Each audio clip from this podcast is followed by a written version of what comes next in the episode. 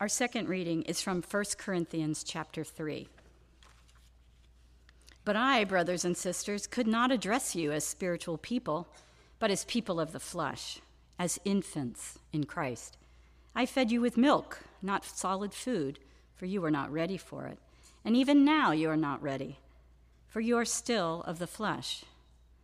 For while there is jealousy and strife among you, are you not of flesh and behaving only in a human way? For when one says, I follow Paul, and another, I follow Apollos, are you not being merely human? What then is Apollos? What is Paul? Servants through whom you believed, as the Lord assigned to each. I planted, Apollos watered, but God gave the growth. So neither he who plants nor he who waters is anything, but only God who gives the growth. He who plants and he who waters are one, and each will receive his wages according to his labor. For we are God's fellow workers. You are God's field, God's building. According to the grace of God given to me, like a skilled master builder, I laid a foundation, and someone else is building on it. Let each one take care how he builds on it. For no one can lay a foundation other than that which is laid, which is Jesus Christ. So let no one boast in men, for all things are yours, whether Paul or Apollos or Cephas or the world or life or death or the present or the future, all are yours, and you are Christ, and Christ is God's. The word of the Lord.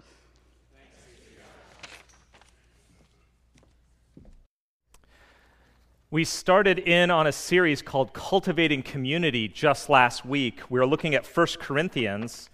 And um, as a reminder of why we're doing that, uh, we did a, an entire summer of discernment this summer using the book of Exodus, and part of that was an impetus, uh, a catalyst that we became aware of a building that was possibly available in the Vienna area. And we had to ask the question what is God calling us to in mission and ministry? And there's a number of things we're still in the process of discerning, but one of the things that became very clear to me over the past six to eight weeks, even mid July on, in listening to people in the different discernment gatherings, is that we are called to cultivate community at a deeper and wider level than is natural to us. We're called to develop relationships and friendships that are lasting and honest and vulnerable and humble and filled with grace. And I think to the extent that we can do that, we will accomplish great things in our lives and in the community around us.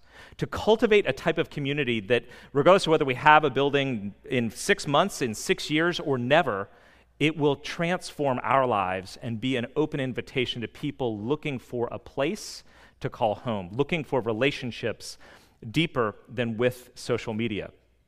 But the problem is this relationships are hard. You all are sinful. So am I. And when you put two people together, things tend to blow up.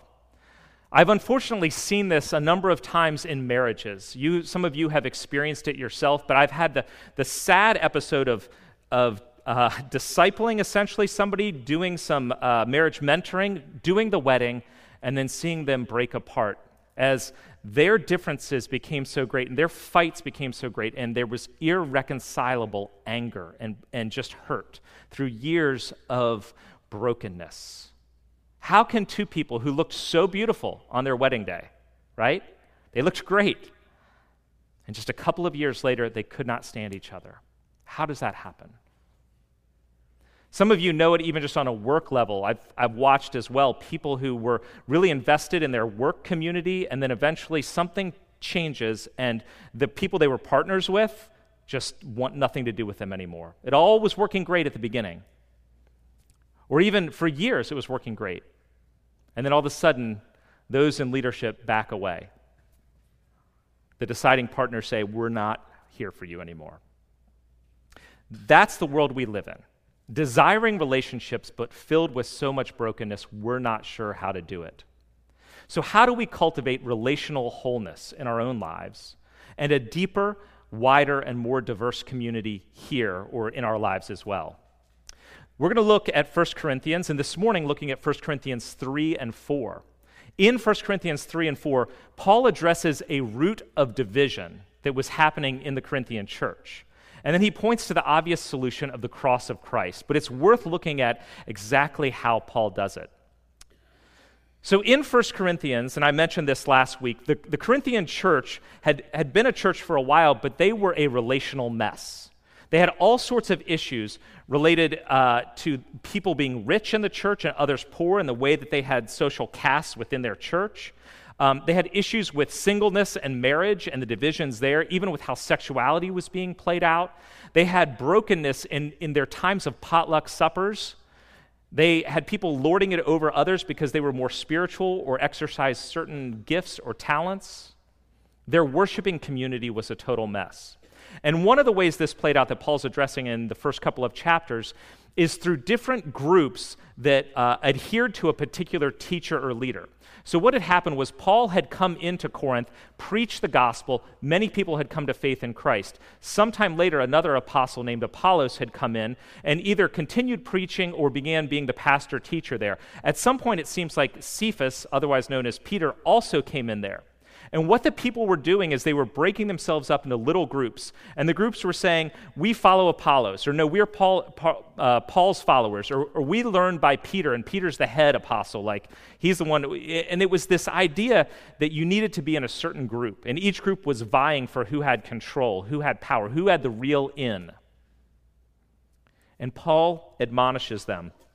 In verses 3 and 4, after telling them that he couldn't give them real spiritual food because even though they'd been Christians for a long time, they were not living as Christians very well. He says, For you are, verse 3 and 4, you are still of the flesh.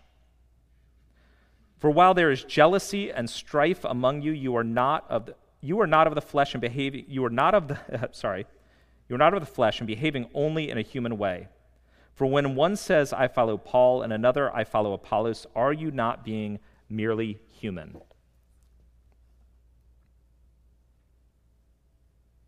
They were moved by entirely human drives, is what the translation is. Entirely human drives. What was motivating them was what they could get out of anything in life, what their culture said was good, right, or true.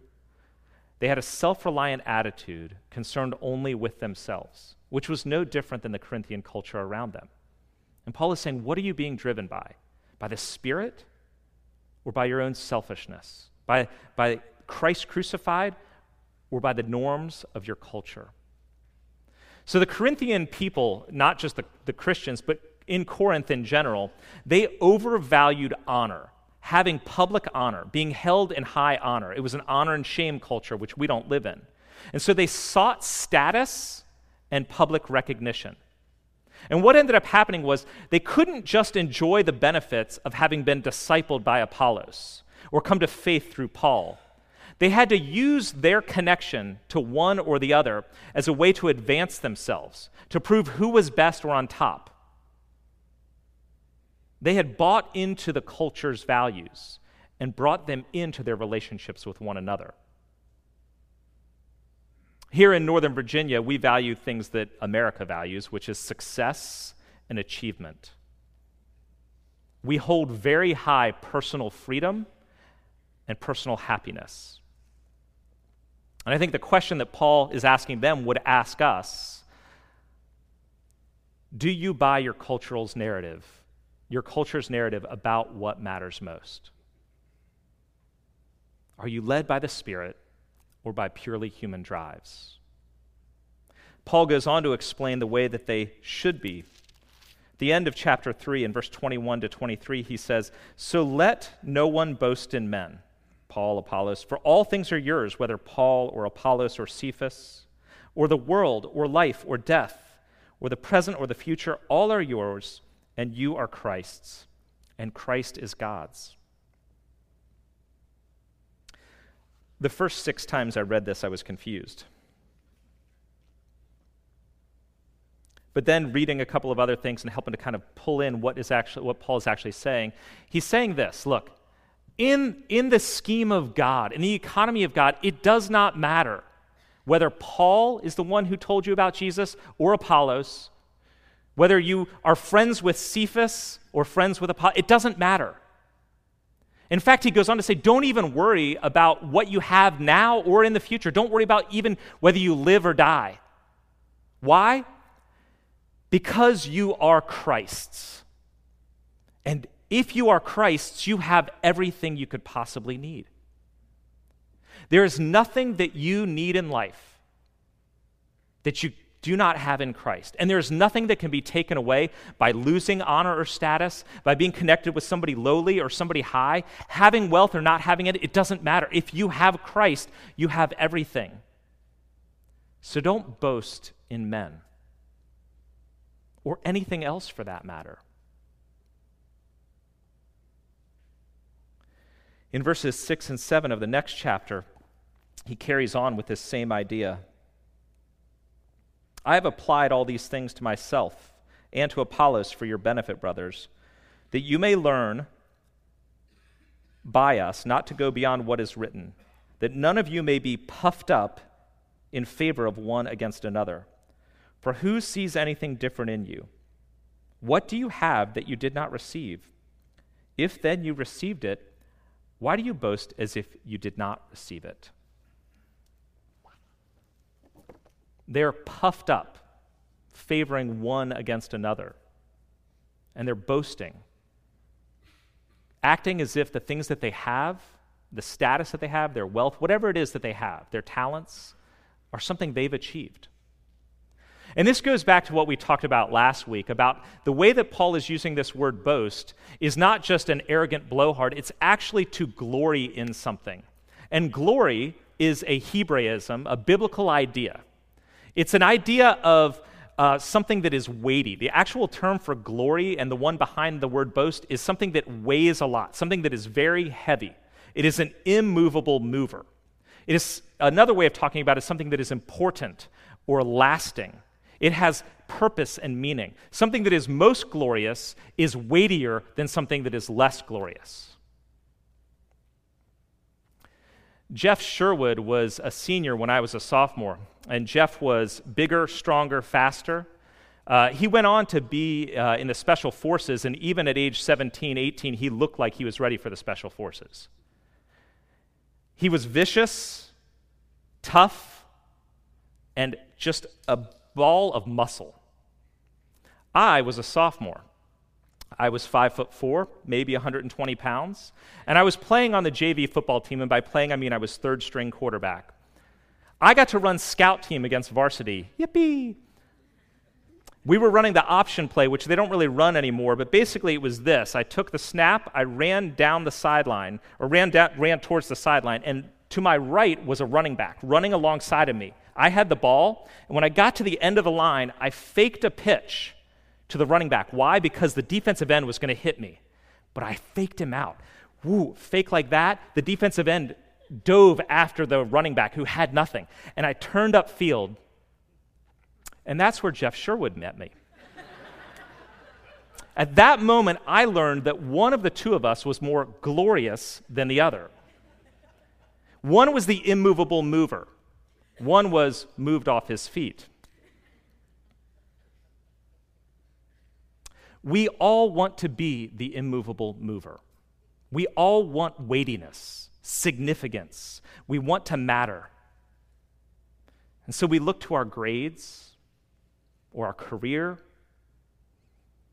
or the love of somebody else, the happiness and success of our kids, the approval of our parents or our peers to give us purpose, to fill us up. But Paul says it's no different than being puffed up. This is a word that actually Paul almost makes up. It's only used by Paul in the New Testament and uh, mostly in 1 Corinthians. And it, it can mean quickly, easily translated arrogant or proud. And often it's translated that way. But it, it it literally means to be inflated or swollen. It comes from the root of a bellows that you filled up with air and then blew up the fire or the ovens, right? So it's like a giant balloon.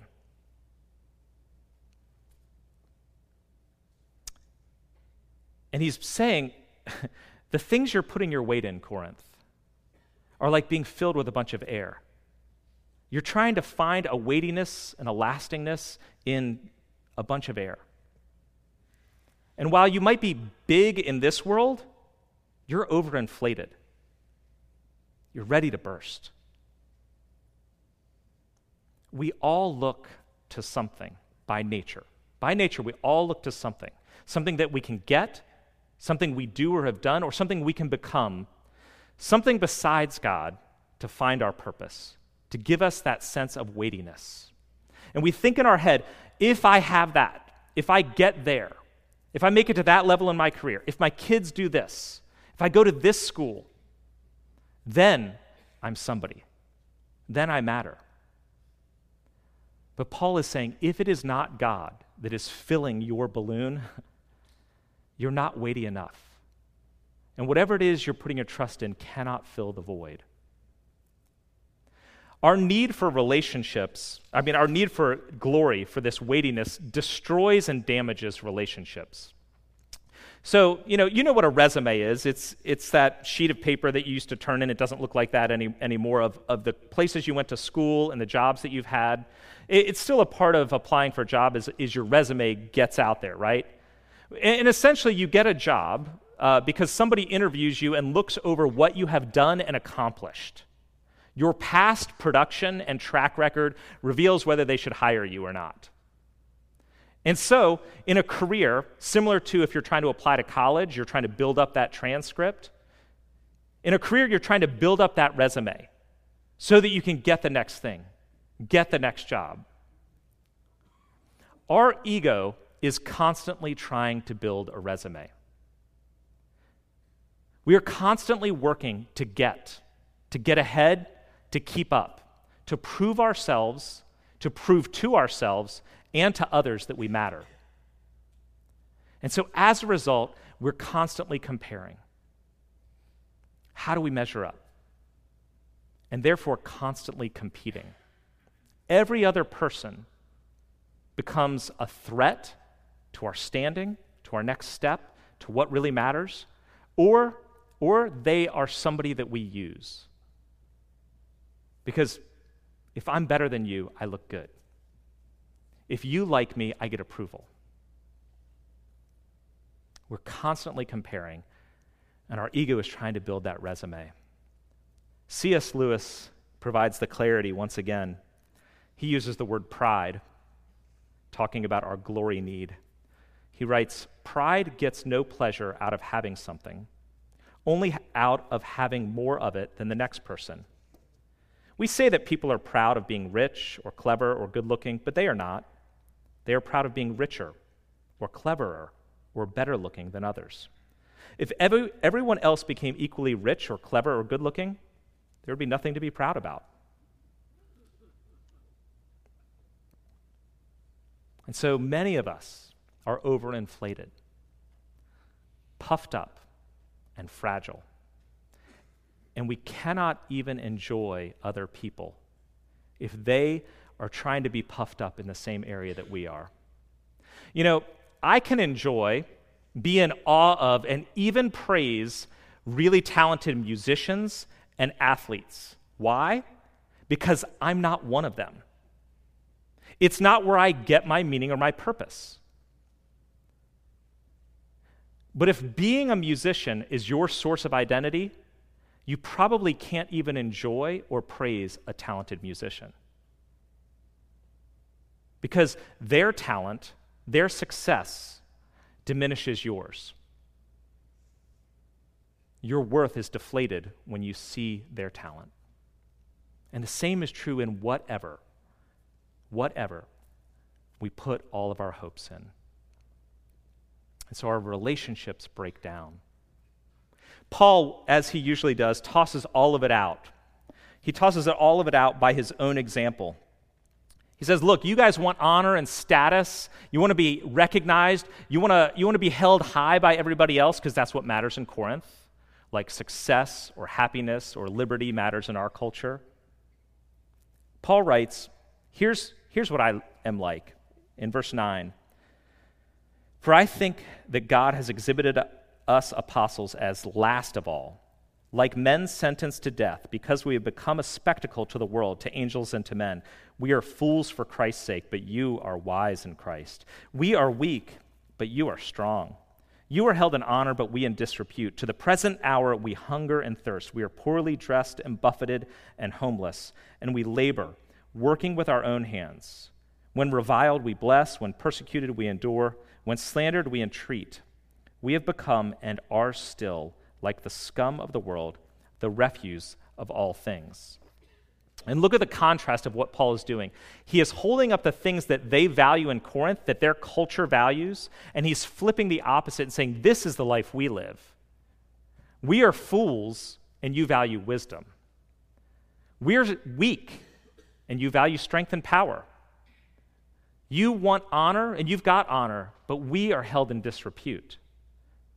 In verse, 10, in, in verse 9, he says, he talks about being a spectacle sentenced to death. This is the idea of those thrown into the, into the gladi- uh, gladiator realm. They're tossed in the middle, being destroyed, eaten by lions for everyone's amusement. It was the most shameful thing to be a slave or a Christian in the couple of centuries later, tossed into the middle for everyone's entertainment. And Paul's saying that's who we are. We're no different than the slaves being killed for amusement. In verse 11 and 12, he basically, again, throws out the cultural norm. And it's saying, in a culture where status was actually displayed in the robes that you wear, the clothing that you wore displayed the level of honor that you had in the community. Paul says, we are basically in rags. We're naked, poorly dressed. In a culture that, is, that values honor and public respect, he talks about being buffeted, which is beaten, disrespected, violence against him.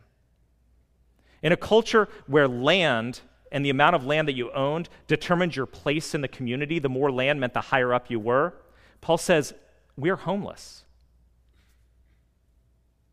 Paul is saying that he has nothing to commend himself or to be esteemed in the eyes of the Corinthians. And yet, doesn't matter to him. He says it very clearly in verses 3 and 4 of chapter 4. But with me, it is a very small thing that I should be judged by you or by any human court. In fact, I do not even judge myself, for I am not aware of anything against me, but I am not thereby acquitted. It is the Lord who judges me.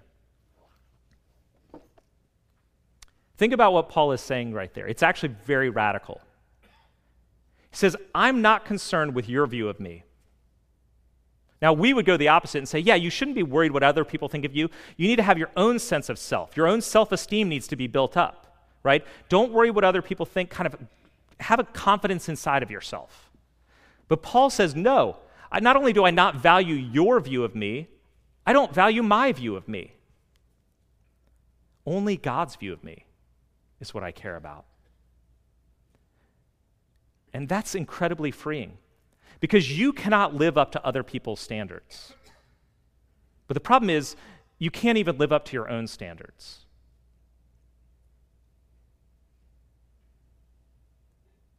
But Paul says, I have no need to measure up or prove to others or even myself that I matter. Because I am not finding my worth, my meaning, my weightiness, my significance in anything I do or have done or how others view me, or even how I view me. To put it in our terms, it would be not needing to be the top student, not needing to have a perfect family, not needing to make partner, not needing to even know that you are loved by others, not needing to win to justify your existence. And on top of that, Paul says, you know, like, I'm not acquitted. He knows he's a sinner, but he does not connect his performance in life to his identity or his worth. Why? Because he doesn't look to your view or my view. He doesn't look to the Corinthians or to his own view. He looks to the cross of Christ. In Corinthians, uh, 1 Corinthians 2 2, he says, I have determined to know nothing except Jesus Christ and Him crucified, to know nothing except Jesus Christ and Him crucified. He knows that he is loved and accepted by grace through faith in Christ crucified and that alone. Nothing he has done or will do, but Christ and Christ crucified. He knows that he did not measure up, even though he was very religious, did all the right religious things. He did not measure up, and he can't measure up in the future. But Christ did. And that's what he trusts in. Paul's worth and meaning, his glory, is found in Christ who died for him. And so his identity is not puffed up, filled with emptiness, it is filled with Christ. He is filled with Christ. And that means others aren't a threat to his hope or his joy. He's not going to use others to build himself up. He can actually love people. He's free to love people because he finds his love in Christ alone. What would it look like to live cross centered lives? Let's take uh, an area that's, that we all know about, especially in the DC area politics.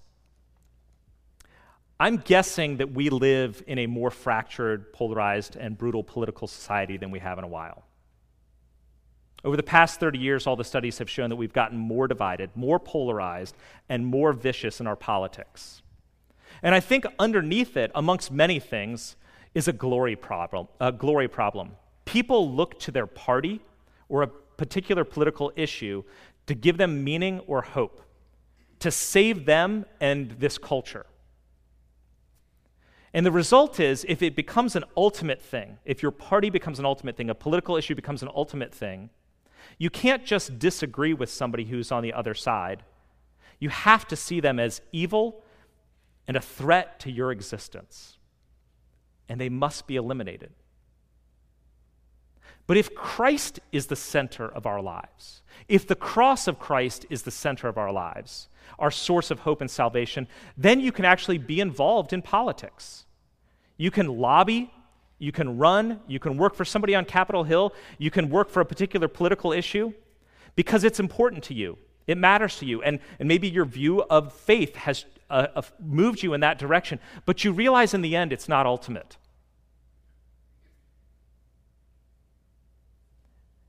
When it's not ultimate, it is much easier to cultivate relationships with those who disagree with you. You could even be friends, cultivate relationships across whatever aisle you sit on, if Christ is the center. Closer to home here in Vienna, one of the reasons people move to Vienna is because they care about their kids, which is a good thing. To care about your kids is a good thing. I, I agree with that. I think I'm, I'm for that. But I wonder in a place like Vienna, even with Christians, if we are more concerned with our kids' success or popularity or the ease of their life than we are with them being formed into the image of Christ. Do we want them to know Christ or just be known? Do we want them to become more like Jesus, who was crucified? Or do we just want their ease and success in life? You know what this is like. If your kids are happy, if kids are number one, in, if your kids are number one in your life, if your kids' happiness is threatened, you become vicious. Because every other person is competition or a threat to your kid whether it's their teacher or former friends or other parents. Kids make terrible gods and far worse saviors. And to the extent that they are ultimate and where we find our glory, we will end up ruining our relationship with them and probably with all the other people around us. God is calling us to cultivate Christ centered lives so that we can have Christ centered community and cross centered community here. Paul is basically saying in, in, in chapter 3 and 4 the reason for your relational breakdown is you don't actually believe the gospel. Yeah, you heard about Jesus, you put your faith in him, and, and if you die, you're probably going to heaven, but you don't actually believe it. You have not applied the gospel to your life. You've not applied the gospel to what's important to you. You've not applied the gospel to your relationships. You're giving it lip service, but valuing something else more than Christ crucified for you. But if the cross of Christ is central to us, where we find our hope, our identity, our meaning, then you can have stuff, you can succeed, you can be socially in and popular or not. And it doesn't matter. If your party loses, or your kid struggles, or you don't get credit where you think you deserve credit, or your friends actually forget you, or you miss out on something, it will stink. It will stink. Look, it's bad. Like, you don't want your kids to struggle. You, you, you don't want to lose your job. But if, cross, if the cross of Christ is central to you, it will stink. It will be bad. It will be terrible. You'll feel bad for your kids. You'll feel bad if you lose your job. But it will not crush or destroy you because it is not where your meaning or your hope are found. Your hope is in Jesus Christ and Him crucified, and everything you need has been given to you, and you know it. Which means other people are not a threat, nor do you have to use others to advance your cause. You're not comparing constantly. Other people are not competition. And when you get to that place, there's freedom. There's freedom in not comparing and competing. There's freedom in not seeing others as a threat or a tool. You can have peace internally, and you can even love them. To the extent that the cross of Christ is the center of our lives, the source of our identity and worth, we, now and in the future, we, over the next 10 years, will be able to cultivate deep and wide and more diverse, grace filled, humble, and loving community the sort of community and relationships that the world and, and we desperately need. Let's pray.